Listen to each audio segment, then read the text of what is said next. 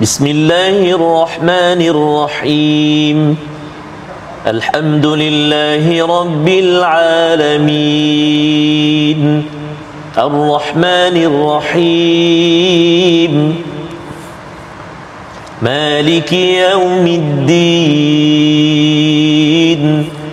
إياك نعبد وإياك نستعين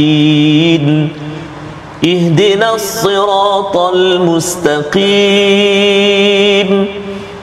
صراط الذين أنعمت عليهم غير المغضوب عليهم ولا الضالين.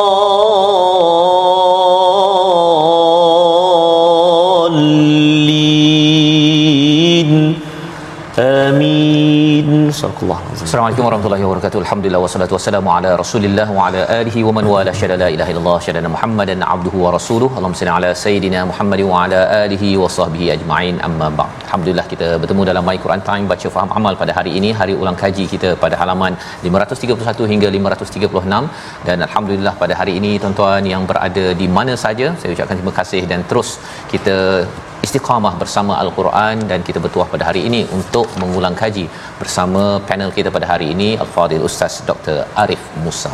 Assalamualaikum. Apa khabar Ustaz? Assalamualaikum warahmatullahi Ahlan wa sahlan Ustaz ya. Alhamdulillah. Alhamdulillah. Dan juga bersama dengan Ustaz Tarmizi. Apa khabar Ustaz? Alhamdulillah Fadil Safas Alhamdulillah Ustaz ya. Bat- Batuk sikit Safas Batuk sikit Ustaz ya. Hopefully okey lah InsyaAllah InsyaAllah. Amin, amin, ya ya alamin. Dan juga pada tuan-tuan yang berada di rumah terus ceria, gembira dan diberikan kesihatan, diberikan kelancaran untuk kita bersama Al-Quran dan kita selalu mendoakan ya mendoakan agar Quran yang menjadi syifa lima fis sudur ini benar-benar memberi kesan penawar kepada hati kita untuk terus kita hidup bahagia bersama pasangan dalam keluarga terus sampai ke syurga Allah Subhanahu Wa Taala. Kita mulakan sesi kita pada hari ini untuk sama-sama kita mohon Allah berikan ilmu ajarkan ilmu kepada kita subhanakala ilmalana illa ma 'allamtana innaka antal alimul hakim rabbi zidni ilma.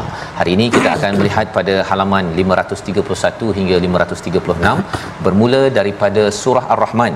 Surah yang amat uh, amat dekat saya yakin kepada tuan-tuan sekalian. Dan hari ini kita mulakan dahulu dengan ayat 1 hingga ayat yang ke-7 sama-sama kita baca dipimpin al-fadil ustaz Tarmizi. Uh, kemudian kita akan melihat apakah permulaan surah ar-rahman ini agar kita yang suka membacanya mendengar imam membaca pada waktu solat ataupun solat tahajud kita kita dapat mengambil intipati daripada ayat ini. Ayat 1 hingga 7 daripada surah ar-rahman. Silakan ustaz. Terima kasih Fadil Ustaz Fazrul Al-Fadil uh, Ustaz uh, Dr. Muhammad Arif Arif Musa Bola sedap ni Ustaz oh, Oh, Allah. Striker striker Terima kasih Lama tak main dah. Lama tak Terima main kasih dah ni. Dr. Subhanallah uh, Buat sekian kalinya uh, Singgah ke teratak My Quran Time kita seluruh keluarga bersama My Quran Time sangat berbesar hati uh-huh. dapat terus menimba ilmu daripada Fadil Doktor. Tuan-tuan dan kasih, puan-puan, ibu-ibu ayah-ayah sahabat Al-Quran yang dikasihi Allah Subhanahu Wa Taala sekalian, apa khabar hari ini? Ha, hari Sabtu ni uh, barangkali ada yang uh, apa uh, Safas ah, mengambil kesempatan Ustaz berpuasa kan? Ya, ya, Ah, kan? betul. Uh, puasa menjelang hari Arafah Hari kan Arafah. subhanallah eh. dan juga ibu-ibu ayah-ayah yang sekarang sedang menunggu detik uh, waktunya untuk berlepas menjadi duyufur rahman ha, moga-moga Allah SWT permudahkan dan kita semua yang senantiasa menunggu bila pula turn saya, bila pula turn kita sama-sama kita panjat doa pada Allah Subhanahu taala. Moga-moga Allah Subhanahu wa taala memilih kita menjadi tetamu Allah Subhanahu wa taala mengerjakan umrah, mengerjakan haji. Amin ya rabbal alamin. Kita mulakan bacaan dengan ayat yang pertama sehingga ayat yang ketujuh surah uh, surah ar-rahman insyaallah A'udzubillahi minasyaitonirrajim. بسم الله الرحمن الرحيم الرحمن علم القرآن خلق الإنسان علمه البيان الشمس والقمر بحسبان والنجم والشجر يسجدان والسماء رفعها ووضع الميزان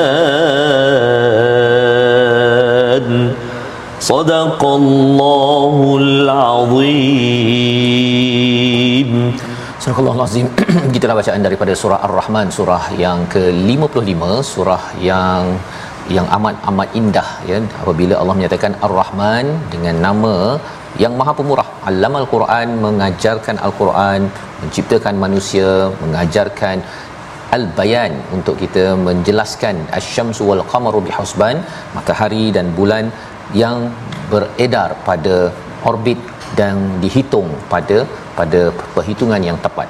Pada ayat yang ke-6 kita bertemu dengan perkataan wan najmu wasyajaru yasjudan demi tumbuhan tetapi dalam masa yang sama bila kita melihat an-najm ini juga biasanya diterjemahkan bintang ustaz ya. Ya, betul. Jadi kita ingin bersama al-fadil ustaz Muhammad Dr. Arif Musa, Dr. Arif Musa untuk sama-sama uh, melihat apa maksud sebenarnya daripada ayat yang ke-6 ini agar kita dapat sama-sama menghargai kepada rahmat demi rahmat yang diberikan Allah kepada kepada kita sebagai manusia. Bersama al-fadil ustaz Dr. Muhammad Arif Musa. Silakan. Okey. Bismillah, Alhamdulillah, wassalatu wassalamu ala rasulillah wa ala alihi wa sahbihi wa mawala Assalamualaikum warahmatullahi wabarakatuh. Tuan-tuan dan puan-puan di luar sana uh, Moga insyaAllah sesi kali ini akan lebih menambahkan keimanan uh, Di dalam jiwa kita semua. Hmm. uh, Ustaz Fazrul bertanya tentang Wan Najmu ya Ustaz Ya, betul. Kebetulan sebelum ke Sebelum ni ada surah An-Najm An-Najm. Disebut kan Surah. Ha, jadi di dalam surah ini disebut wan najmu wasyajaru yasjudan iaitu ayat yang ke-6. Ha, dia datang selepas asy-syamsu wal qamaru bihusban. Uh, wan najmu di sini para ulama menjelaskan uh, bahawa uh, ada dua pendapat sebenarnya ustaz. Ya. Ada dua pendapat. Jadi an-najmu ada disebutkan an-nabat alladhi laisa lahu saq. Hmm. Maksudnya tumbuhan yang tidak ada batang. Maksudnya dia Pokok renik. Ah macam yang dia panggil apa? Pokok renik, renik. Pokok ren Renik. renik, renik eh. Ah, oh macam tu bunyi dia. Itu. Saya pun duk mencari apa bahasa Melayu ni panggil apa ya. Tapi pokok renik eh. Ah maksud dia dia tidak ada batang lah. Sebab tu selepas itu disebutkan tentang asyajar ataupun asyajar ni pokok yang ada batang lah. Mhm. Jadi semua pokok-pokok yang besar semua termasuk dalam asyajar. Wan najmu adalah pokok-pokok yang renik, renik Mhm. dipanggil tadi.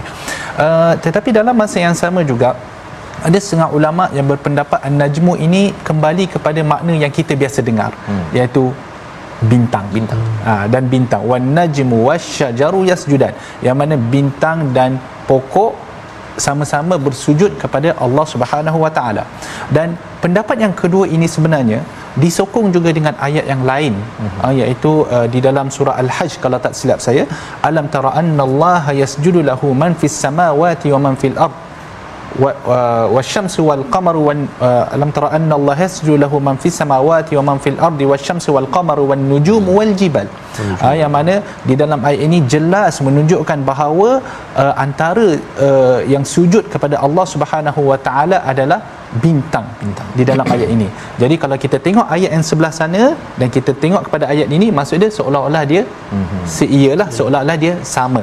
Tetapi dalam masa yang sama saya rasa kedua-dua pendapat ini kita boleh pakai. Pakai. Ha, kita boleh pakai.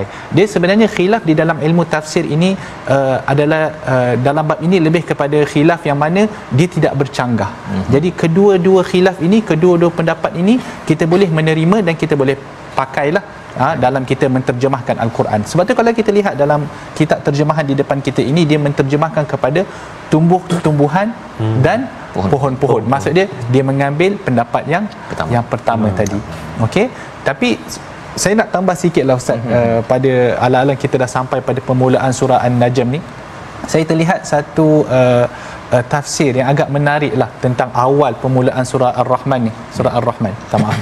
Jadi kalau kita lihat surah Ar-Rahman ini dia membincangkan tentang nikmat-nikmat. Betul. Betul tak? Mm-hmm. Ya, Allah SWT akan akan mula menceritakan tentang nikmat-nikmat yang Allah Subhanahu Wa Taala telah berikan kepada manusia.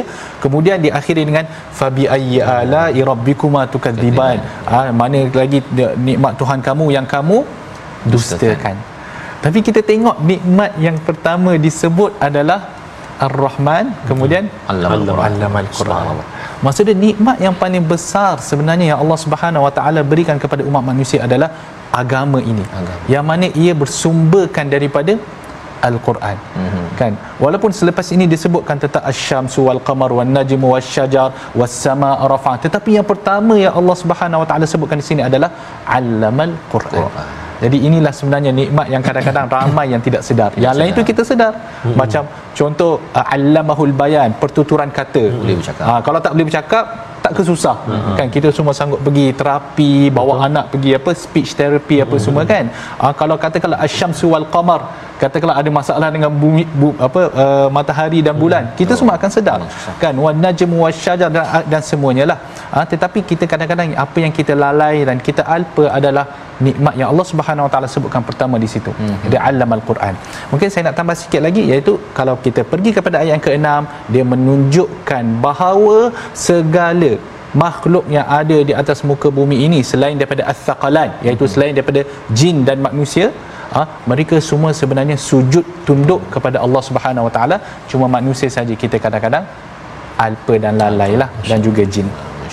Ya, jadi itu adalah penerangan tentang rahmat daripada Allah Subhanahu Wa Taala iaitu wan najmu wasyajaru yasjudan dah diberikan pokok renek pokok besar misalnya hmm. ataupun hmm. kalau diterjemahkan sebagai bintang ini semua ini ada fungsi tetapi mereka pun bersujud kepada ya, kepada Ar-Rahman jadi segan jugalah kita ustaz ya bila hmm. banyak-banyak Allah bagi hmm. ini uh, mereka dap, memberi manfaat pada kita mereka bersujud kalau kita ini tidak bersujud memang tak ada manfaat betul lah tu kan ya jadi ini yang kita belajar daripada daripada ayat ini dan sudah tentunya bagi menghasilkan manfaat yang besar kita bersujud itu lambang uh, keberagamaan dan itulah yang diajarkan dalam allamal allamal Quran sebentar sebentar tadi. Baik, kita bergerak kepada halaman yang seterusnya, halaman 532 ya, ayat yang ke-29 kita nak lihat bersama uh, berkaitan dengan uh, di bumi ya di langit semuanya. Yasaluhu meminta kepada Allah Subhanahu Wa Taala. Ayat 29 hingga 30 kita baca sama-sama. Untuk sama-sama kita memahami apa yang dimaksudkan dengan istilah kullu yaumin huwa fi sya'n bersama Ustaz Tarmizi. Sila Ustaz. Terima kasih kepada Ustaz Fazrul, kepada Ustaz uh, Dr. Arif. Tuan-tuan puan-puan ibu-ibu ayah sahabat Al-Quran kasih Allah Subhanahu Wa Taala sekalian, kita nak uh, baca sekarang ni ayat yang ke-29 uh, dan juga ayat yang ke-30 Mari kita uh, subhanallah uh, kita gemakan, kita keluarkan suara uh, nikmat Al-Quran yang Allah Taala kurniakan kepada kita. Moga-moga kita senantiasa diberikan semangat oleh Allah Subhanahu Wa Taala untuk terus mendalami Al-Quran insya-Allah taala. Ayat 29 30 surah Ar-Rahman. A'udzu billahi minasyaitonir rajim. يسأله من في السماوات والأرض كل يوم هو في شأن. فبأي آلاء ربكما تكذبان؟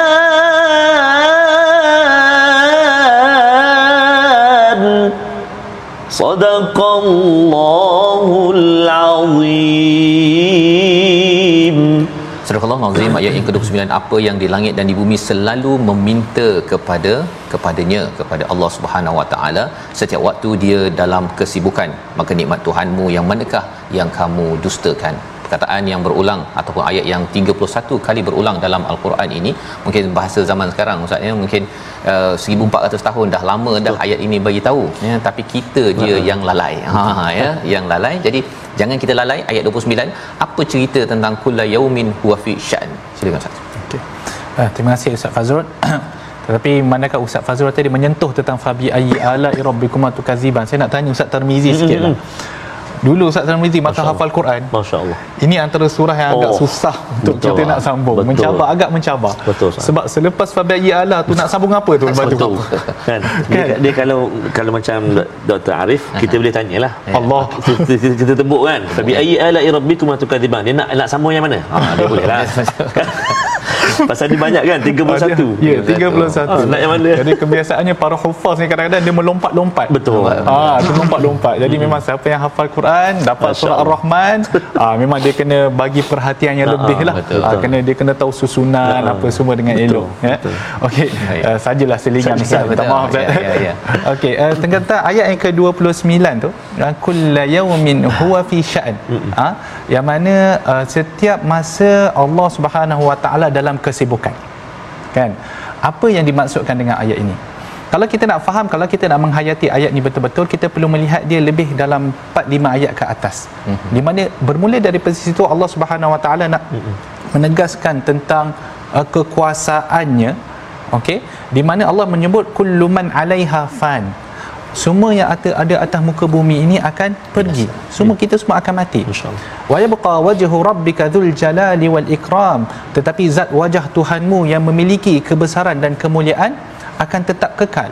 Fabi ayyi ala rabbikuma tukadziban maka nikmat Tuhanmu yang manakah yang kamu dustakan? Kemudian sampai kepada ayat yang akan kita bincangkan. Yas'aluhu man fis samawati wal ard. Ha? yang mana Allah Subhanahu Wa Taala ni meminta padanya semua apa yang ada di langit dan di bumi. Mhm. Kan? Bermaksud para malaikat pun memohon kepadanya. Manusia pun memohon kepadanya. Kan? Ha? baik yang muslim, baik yang kafir. Ha? baik orang yang bertakwa baik orang yang fajir orang yang banyak melakukan maksiat kita semua memohon kepada Allah Subhanahu wa taala. Dan disebutkan selepas itu kulla yaumin huwa fi sya'an iaitu setiap masa Allah Subhanahu wa taala dalam kesibukan. Bukan bermaksud Allah Subhanahu wa taala sibuk. Bukan maksud dia sibuk sibuk tak boleh buat benda yang lain. Tidak. Bermaksud ayat ni bermaksud dalam setiap masa. Ha? bayangkan Allah Subhanahu wa taala ni dia yang satu-satunya Tuhan yang hak dia yang menciptakan dan dia yang mentadbir dalam satu masa Ustaz Tamizi berapa ramai orang yang mohon pada Allah Subhanahu Wa Taala. Banyak. Ha? kita tengok saja di bumi Arafah nanti. Allah. berapa ramai orang yang akan berdoa kepada Allah Subhanahu Wa Taala. Ya. dan Allah mendengar setiap doa yang disebut. Mhm. dalam masa yang sama Allah mengabulkan doa bagi mereka yang layak dan mereka yang sesuai. Dan masa, dalam masa yang sama Allah menolak doa mereka. Dalam masa yang sama Allah mentadbirkan alam. Allah. kan? Bulan nak kena keluar juga bumi nak kena pusing juga. Kan? Kucing nak kena minum juga. Jadi semua benda ni kan? Allah Subhanahu Wa Taala laksanakan dalam masa yang sama. Subhanallah. itu yang dimaksudkan. Dalam masa yang sama semua benda berlaku. Semua benda berlaku. Yang hidup yang mati Ya Allah. dalam masa yang sama. Kan? Tapi dia ada satu uh, yang disebutkan oleh para ulama tafsir yang agak menarik la yushghiluhu syai'an syai. Hmm. maksud dia tidak akan mengganggu satu urusan satu dengan urusan yang lain. yang lain. Allah Subhanahu Wa taala tidak akan merasa terganggu. Walaupun banyak benda yang kita minta banyak benda yang terjadi ha, banyak benda yang sebenarnya yang kita tahu dan kita tak tahu tapi Allah tahu dan Allah mentadbirkan semuanya dengan mudah sahaja ha, dan ayat ni sebenarnya ayat ni sebenarnya menjadi mukaddimah juga untuk ayat yang selepas tu. Bukan yang selepas tu yang selepas lagi satu tu. Pada waktu ni Allah Subhanahu Wa taala mendengar mentadbir kira banyak sangat urusan. Tetapi bila sampai ayat yang ke-31 tu apa? Sanafrughu lakum ayyuhat taqalan iaitu ayat yang ke-31 tetapi di hari akhirat nanti Macam.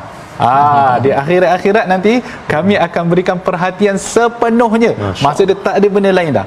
Allah Subhanahu Wa Taala akan fokus hanya pada hari pembalasan. Jadi pada masa-masa itu kita hendaklah berjaga-jaga lebih-lebih lagi ayat ni adalah tahdid ugutan kepada orang-orang kafir di luar sana wallahu taala alam. Terima kasih ucapkan pada Fadil Ustaz Dr. Muhammad Arif Musa yang menjelaskan bagaimana uh, kulla yaumin huwa fi sya'n itu menjelaskan bahawa uh, Tuhan Allah mempunyai menguruskan pelbagai uh, urusan Ustaz ya. Perkara yang hanya bergantung kepada Allah dan tak pernah pula kata pasal banyak sangat tak sempat. Tak sempat ya. Semuanya sempat bagi Allah Subhanahu Wa Taala. Dalam masa yang sama itu sebagai satu peringatan juga Ustaz ya. Terutama kalau dikaitkan dengan ayat 31 tadi um, nanti akan diberi perhatian. Bukan sekarang tak diberi perhatian perhatian juga. Tapi Allah bagi Allah bagi uruskan segala-galanya.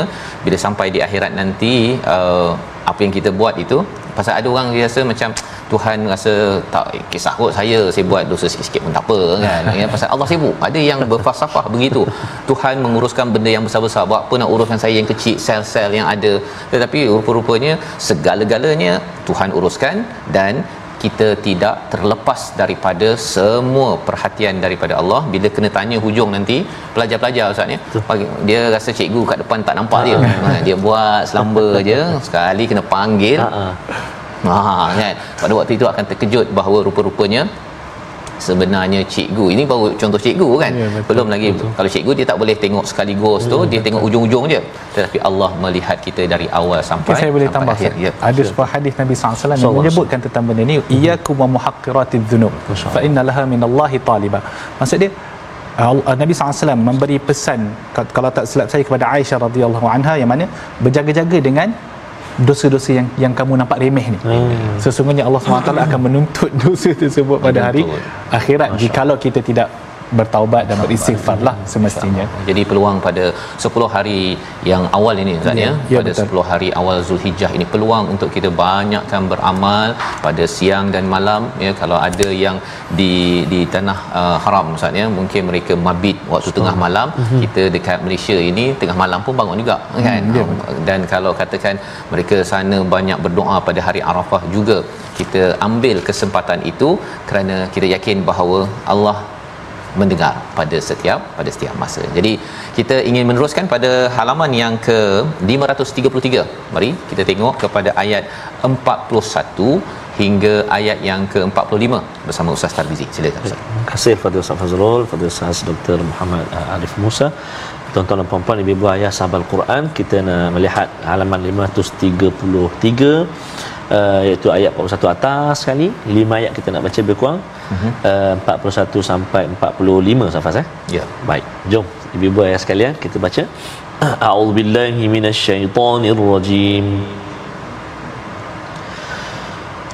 يعرف المجرمون بسيماهم فيؤخذ بالنواصي والأقدام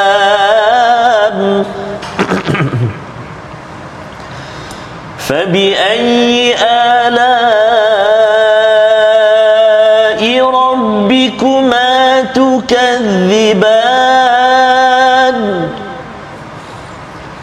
هذه جهنم التي يكذب بها المجرمون. يطوفون بينها وبين حميم آن فبأي آلاء ربكما تكذبان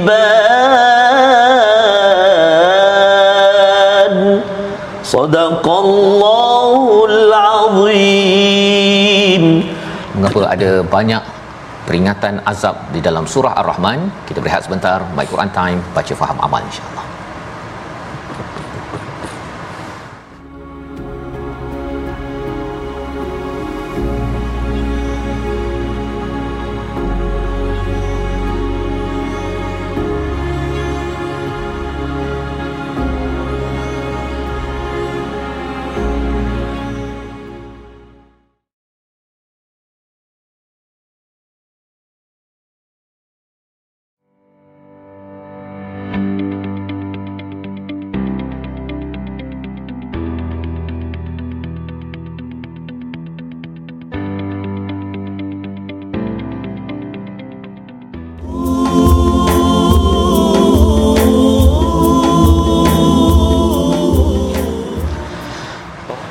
Ar-Rahman 'allama al-Quran.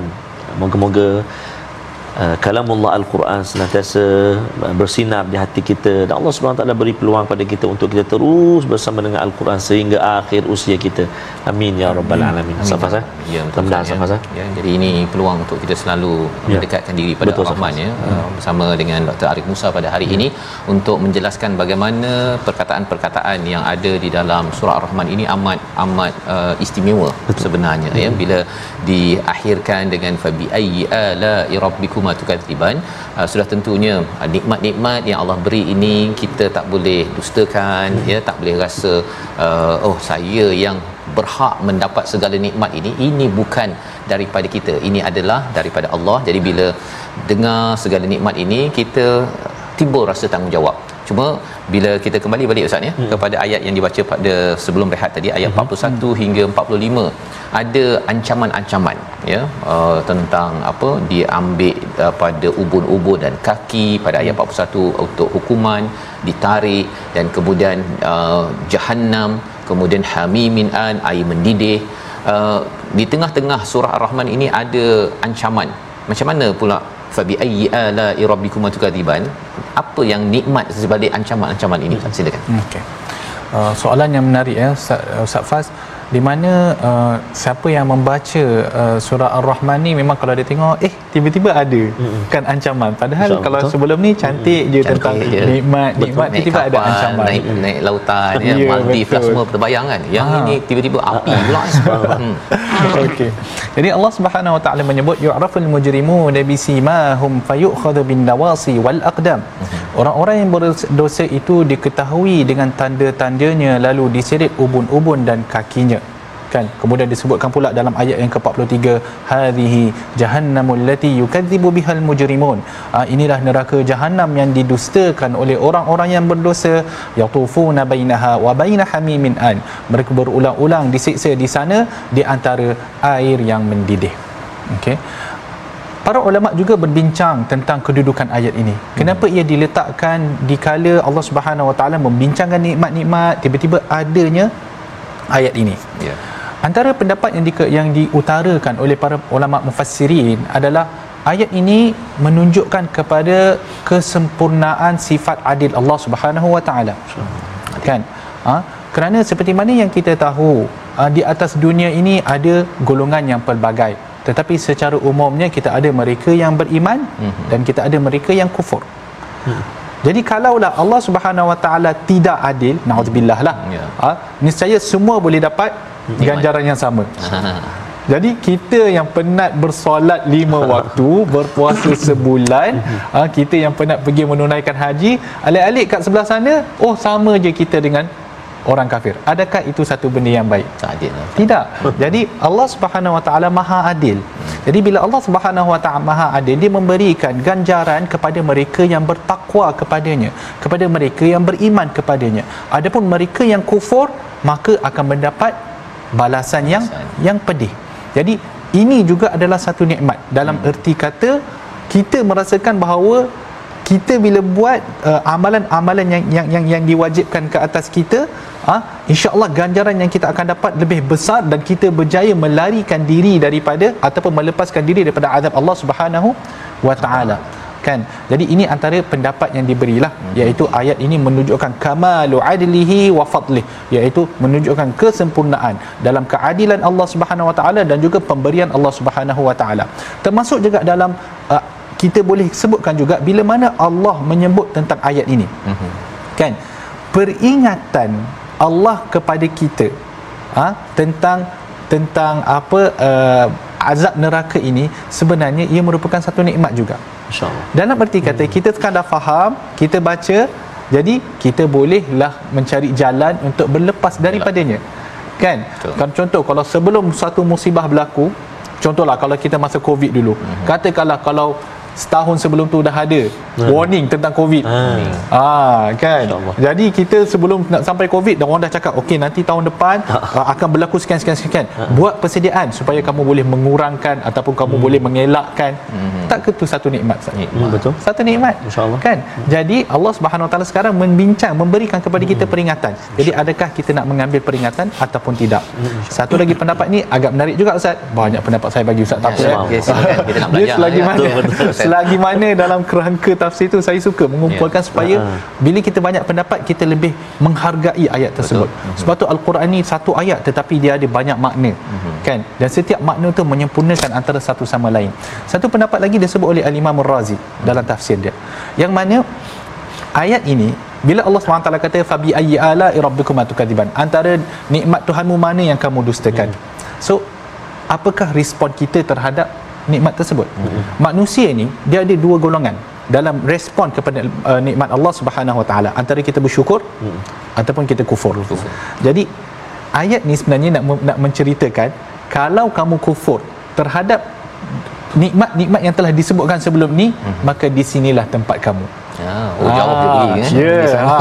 Dia kata jadi kenapa Allah SWT menyebutkan uh, nikmat-nikmat tersebut agar kamu bersyukur. Tapi kalau kamu kufur, uh. maka beginilah nikmatnya. Ya. Eh, nikmat pula. Beginilah azabnya. Azab, azab. Ha, beginilah azabnya. Jadi dia ada kaitan. Maksudnya ayat ini seolah-olah dia memberi uh, kepada kita apakah akibat hmm. jikalau kita salah uh, bertaamul dengan nikmat yang Allah Subhanahu Wa Taala beri kepada kita. Terima kasih ucapkan pada kepada Ustaz Dr. Muhammad Arif Musa yang memberikan beberapa pendapat ulama berkaitan dengan ayat ini ya. Sudah pastinya bila kita lihat awalnya Ustaz ni macam ini azab ni apa sebab tiba-tiba kan apa yang nak dihargai ya daripadanya rupa-rupanya ini adalah tanda keadilan daripada Allah Subhanahu Wa Taala ialah Ustaz kan kalau ada uh, apa orang bunuh seribu orang uh-huh. kan bila dia kena gantung dia satu nyawa je kan ya, orang betul. yang terseksanya seribu keluar keluarga ya Betul. tetapi bila Allah adil orang begini kalau yatufun maksudnya berpusing-pusing berapa ratus ribu kali dia berpusing dalam neraka itu kerana kerana dia sudah berbuat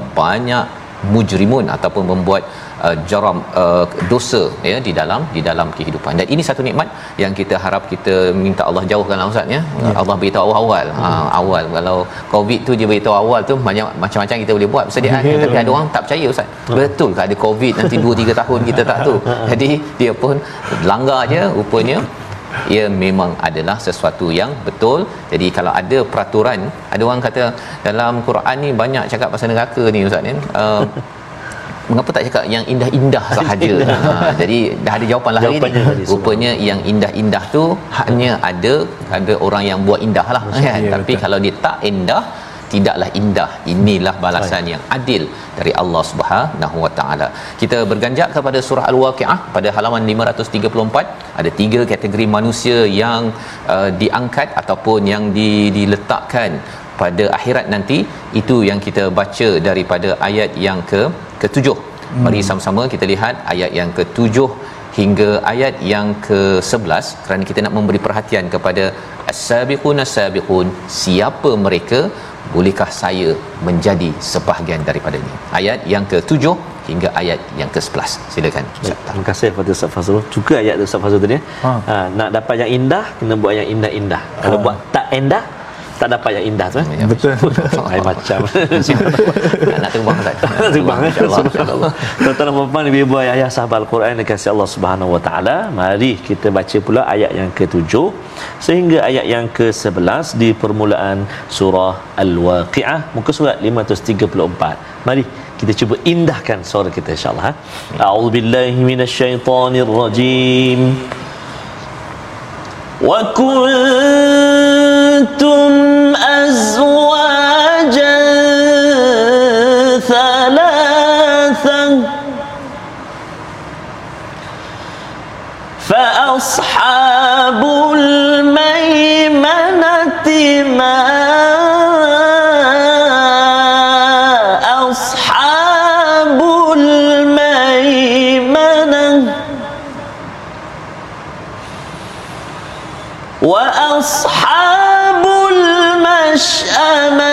ما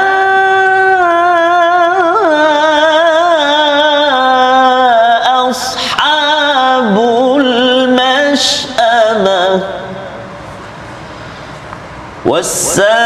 والسابقون السابقون أولئك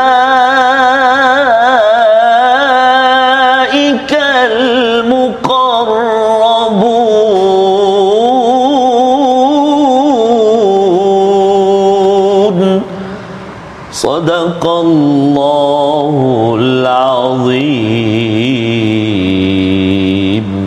Surah Al-Azim gitulah bacaan daripada ayat yang ke-7 hingga ayat yang ke-11 ya dalam ke, ke berlakunya peristiwa hari kiamat itu manusia yang pelbagai jenis doktor, jurutera, suami, isteri dan sebagainya akhirnya dipecahkan kepada tiga kategori wa kuntum azwajan thalatha pada tujuh pada tiga uh, kumpulan ada kumpulan ashabul maimanah pada ayat nombor 8 ashabul masyamah pada ayat nombor 9 as-sabiqun as-sabiqun pada ayat yang ke-10 apa maksud as-sabiqun as-sabiqun yang digelar mereka ini amat muqarrabun bersama Ustaz Dr. Arif silakan Okay.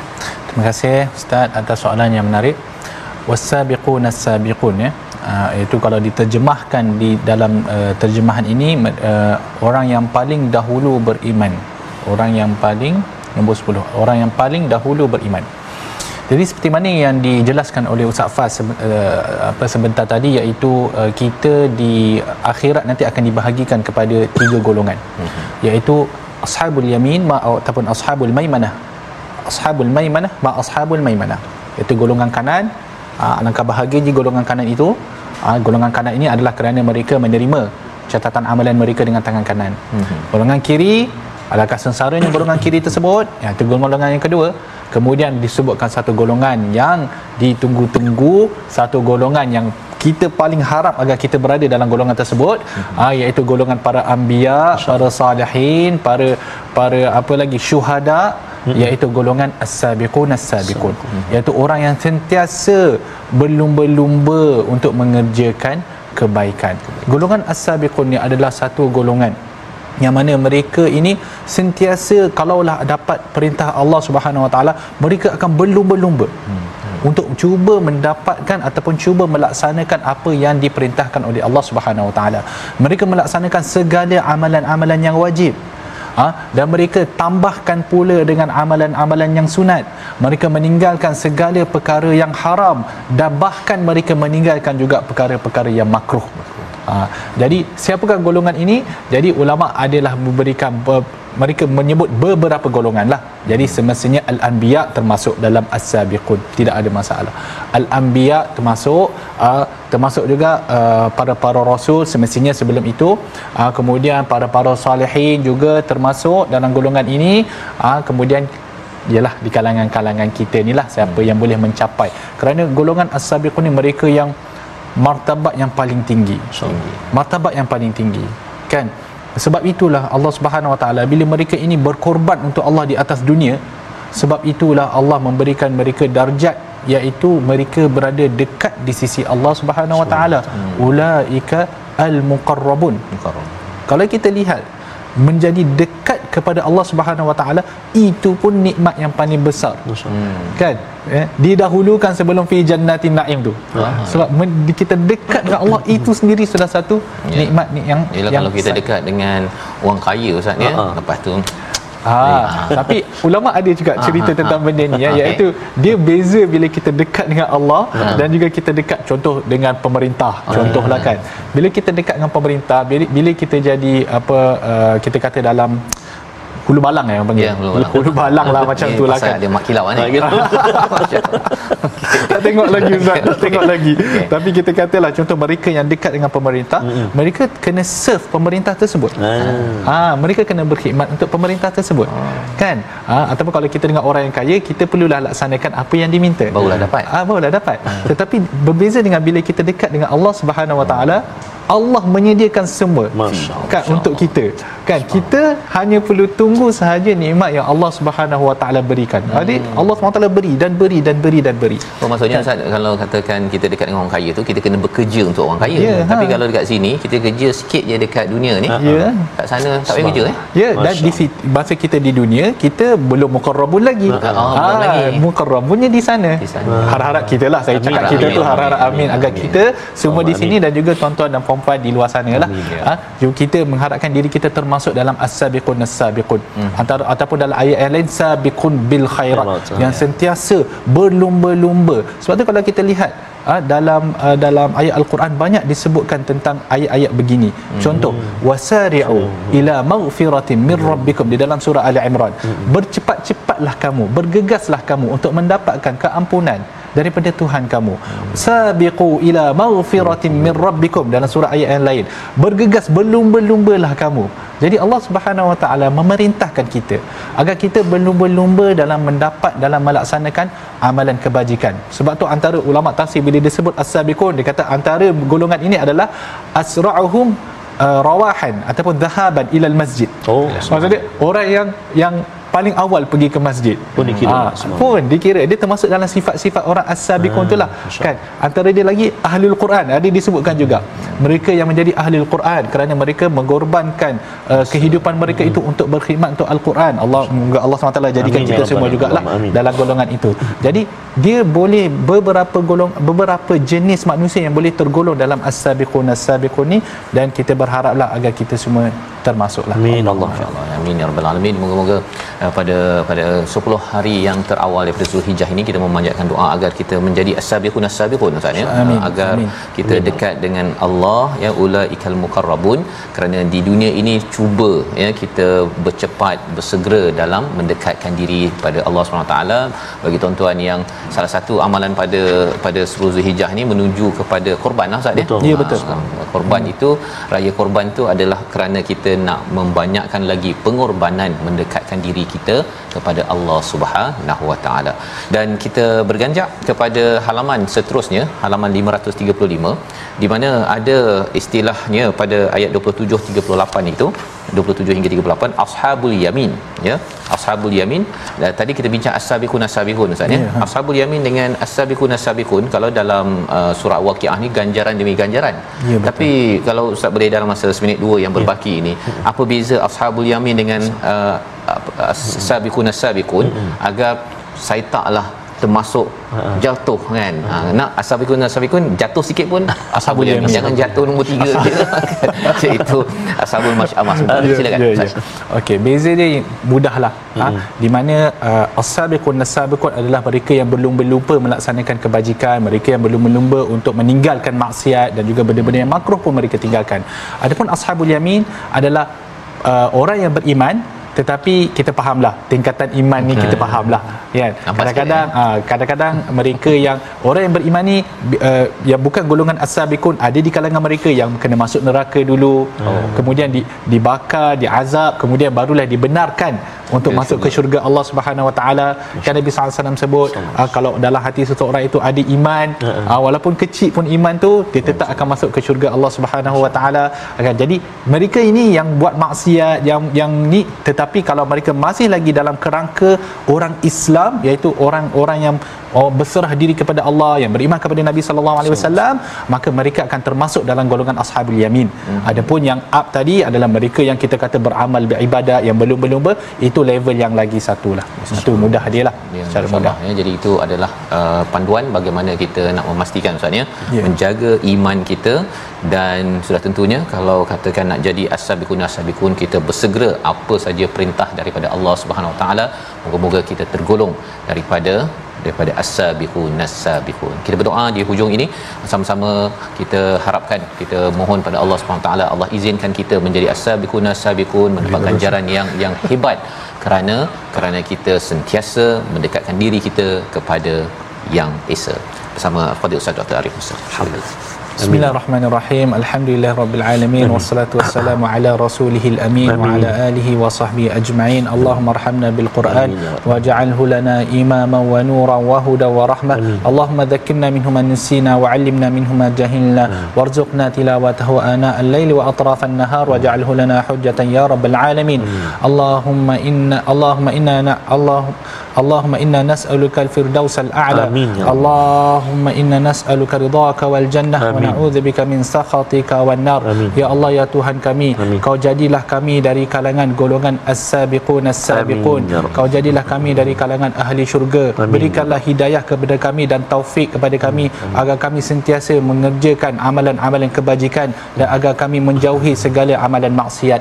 Rabbana amin, ya atina fid dunya hasanah hmm. wa fil akhirati hasanatan wa qina adzabannar. Wa sallallahu wasallam ala Sayyidina Muhammad Wa ala alihi wa sahbihi wa sallam. Alhamdulillahi rabbil alamin Amin ya rabbal alamin. Terima kasih diucapkan pada Fadil Ustaz Dr. Arif Musa yang memimpin bacaan doa dan juga berkongsi permata Al-Quran daripada surah Ar-Rahman dan surah Al-Waqiah. Terima kasih juga kepada Ustaz Tarmizi bersama Ustaz ya. Kita doakan pada tuan-tuan juga dapat uh, sama-sama terus aktif dalam tabung gerakan Al-Quran untuk sama-sama menyumbang dan hari ini kita harapkan sumbangan tuan-tuan 10 hari yang terakhir bukan terakhir terawal biasa Ramadan ni akhir ini yang terawal ianya adalah ganjaran yang besar yang Allah terima dan ia tanda bahawa saya ini ingin menjadi as-sabiqun as-sabiqun. Salah satu platformnya dengan tabung gerakan Al-Quran. Dan bagi tuan-tuan yang ingin uh, mengendalikan program Quran di mana saja ada kekangan idea bajet dan sebagainya berhubung dengan nombor yang tertera kerana kita yakin sumbangan bahagian rakan-rakan kita itu perlu kita manfaatkan untuk meluaskan lagi capaian al-Quran ke dalam hati individu di sekeliling kita. Kita bertemu lagi dalam halaman baru pada hari esok insya-Allah My Quran Time baca faham aman insya-Allah.